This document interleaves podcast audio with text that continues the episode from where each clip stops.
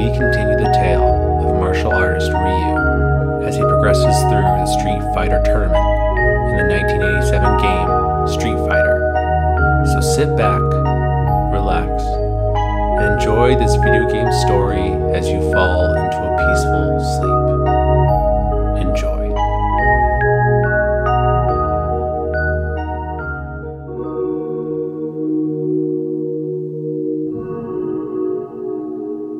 Having just defeated Joe, the American karate champion, Ryu traveled across the country to South Dakota, where his next opponent awaited. As Ryu scaled the mountain to his next destination, he could see the faces of four individuals carved out into the bedrock. Ryu stared at the sculpted heads of George Washington, Thomas Jefferson, Theodore Roosevelt, and Abraham Lincoln as he arrived at Mount Rushmore. No tourists would be allowed at that destination, as it would be home to the next Street Fighter bout. As Ryu set his bag down, a man with short black hair and clothed in a dark red shirt, jeans, and sneakers walked forward. His fists were wrapped as he held them up in front of his face. His name was Mike, and he was a former heavyweight boxer. Mike was notorious for having killed an opponent in the boxing ring in the past. Since then, Mike had been forced to end his career and was now in the Street Fighter tournament to continue proving his strength. Ryu readied himself into a stance as Mike smiled. The two stared at one another, Mike smiling and Ryu glaring. Without warning, Mike rushed in quickly with a left jab. Mike's barrage continued as Ryu flipped backwards to gain space between himself and the boxer. Ryu jumped forward with a flying kick that connected against Mike's forearms and pushed the former heavyweight champion back. Ryu quickly realized Mike wasn't using his legs to fight, and that could be his ticket to winning. Mike dashed forward. Left jabs flew as he pressured Ryu into submission. Ryu couldn't see as Mike brought his massive fist around and smashed Ryu with a strong right hook. Ryu flew backwards as he was able to land on his feet. He was dazed, and he knew he couldn't take another one of those right hooks. Ryu thought fast to exploit Mike's lack of experience with leg attacks. He quickly remembered another of his secret techniques the Tatsumaki Senpukyaku. It was a hurricane kick that Ryu could use to spin through the air with a strong spinning leg strike. Mike, feeling confident he was about to end the martial artist, charged at Ryu. Ryu focused his strength into his legs as he watched Mike and waited. As Mike pulled his right arm back, Ryu pushed forward and twisted his body as he extended his leg out. The momentum Ryu created sent him forward as his leg connected against Mike, knocking the boxer's forearms away to the side. Ryu continued to twist as his foot went around and smashed into Mike's stomach. Mike grunted in pain as he bent forward. All the while, Ryu's momentum continued to twist him as his foot landed again right into Mike's face. The former heavyweight boxer flew onto his back, completely unconscious. Ryu landed and stared at Mike as he tried to catch his breath. He had just won another fight and had taken another step forward to the grand finals. From behind him, the Street Fighter representative came forward with a smile on his face. The representative congratulated Ryu as they passed him a plane ticket. The destination was marked for China. Ryu said nothing as he picked his bag up and walked to the private jet waiting off in the distance. After spending much time flying across the globe, Ryu landed in China and noticed the Great Wall in the distance. He walked from the private jet and made his way towards the Great Wonder. Making it to the Great Wall of China, Ryu entered inside the marked entrance.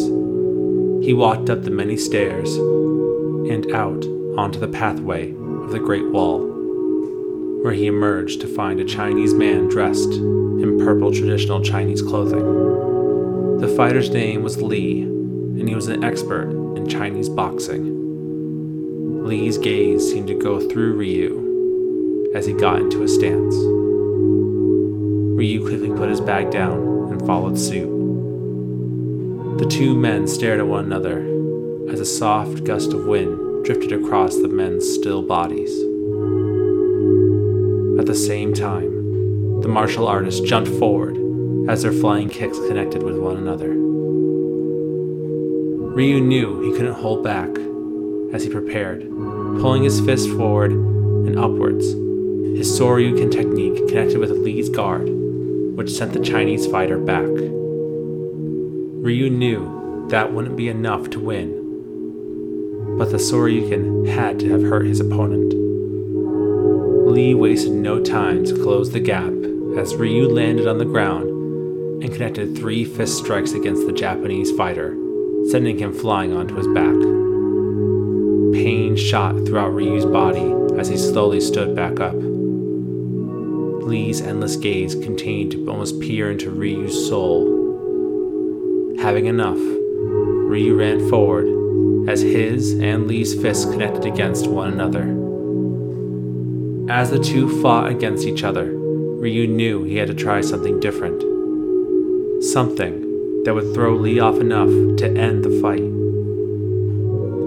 Ryu thought and thought, desperately trying to focus on the fight, but also on a move that would work against Lee. And as he pondered, he thought of a move he had never used before. And the image of his last opponent, Mike, flashed in his memory. A right hook. Lee would never see it coming. Lee backflipped and charged forward as Ryu positioned his fist back. When the time was right, Ryu threw forward his right hook Lee's face showed complete shock as his guard was smashed away long enough for Ryu to position into a Shoryuken and unleash it upwards, knocking the Chinese boxer out cold. Ryu landed on the ground and fell to his knees.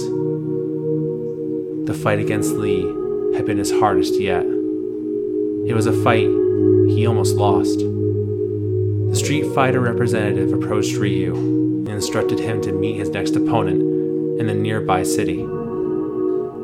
Ryu took a deep breath, slowly stood back up, and grabbed his bag as he began to walk away from the Great Wall.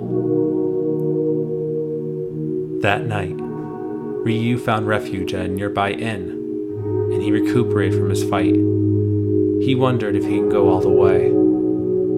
As negative thoughts began to creep into his imagination, Ryu clenched his fist as hard as he could and pushed those thoughts away. He had to believe he could win, or else he truly would lose. The next night, as instructed, Ryu wandered the streets of the Chinese city he was residing in. He wandered the dark streets that were illuminated by the fluorescent lighting of the shops lining the roads. As he came to the next street, he recognized the Street Fighter representative standing nearby, that same smile they always wore.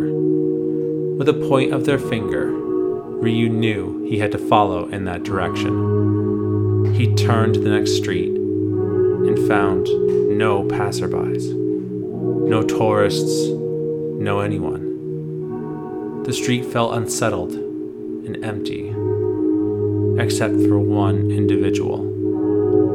A man stood alone in the street. His purple clothing was loose and flowed the wind as he turned to face Ryu. His name was Gen. Gen was an older man. His features included long gray hair and a beard. His wrinkles showed age and wisdom.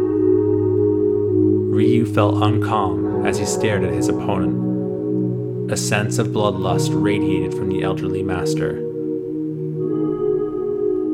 Gen positioned himself into a martial arts stance as a sign to Ryu that he was ready to fight. Ryu obliged and followed suit. Ryu knew he'd have to use all of his senses to win this fight. Gen looked experienced, based on the stance alone. One misstep, and Ryu would lose more than just the tournament. He took the first initiative and closed the gap between himself and Gen. Gen's arms flowed through the air as he knocked away Ryu's fists effortlessly. Ryu showed only surprise as Gen put his open palms side by side and rammed them into Ryu's chest. The young fighter lost his breath, and Gen kicked him hard into his stomach. Ryu bent down onto one knee as he held onto his stomach. Gen circled around him like a shark, ready to devour his next meal. Ryu quickly slipped out his leg to try and trip up Gen, who effortlessly jumped over the attacking leg easily. Gen smiled maliciously as Ryu stood slowly back up onto his feet. Getting into a stance again, the elderly master intended to kill his opponent. Ryu knew getting close Gen would only cause him a faster trip to his demise. He stared at Gen as he remembered his best long range move, the Hadouken. By concentrating his energy into his hands, Ryu could shoot out an energy wave, causing significant damage. Taking a deep breath, Ryu spread his feet into a solid stance as he held his hands back, one over the other. Gen looked at Ryu in confusion. He couldn't tell what the young fighter was thinking. Maybe he was desperate. Maybe he was just bluffing. To Gen, it did not matter. One more attack, and he would move closer to winning the tournament. Gen's smile grew wider as he dashed forward to finish Ryu off. Suddenly, a bright light grew into Ryu's hands. Ryu concentrated his energy into the palms of his fingertips and pushed it forward as it shot through the air and collided into Gen. The force of the blast radiated against Gen, and a fierce blow sent shockwaves throughout the assassin's body. Ryu watched as Gen's legs became weak, and he collapsed onto the ground. As Gen faded unconscious, he cursed the young fighter and the unlikely attack that he was able to pull off. Ryu's hands burned as he relaxed his muscles. He staggered to his bag where the tournament representative waited. In their hand was another plane ticket. The ticket was marked for England. Ryu read it and smiled. He had always wanted to see Big Ben in person.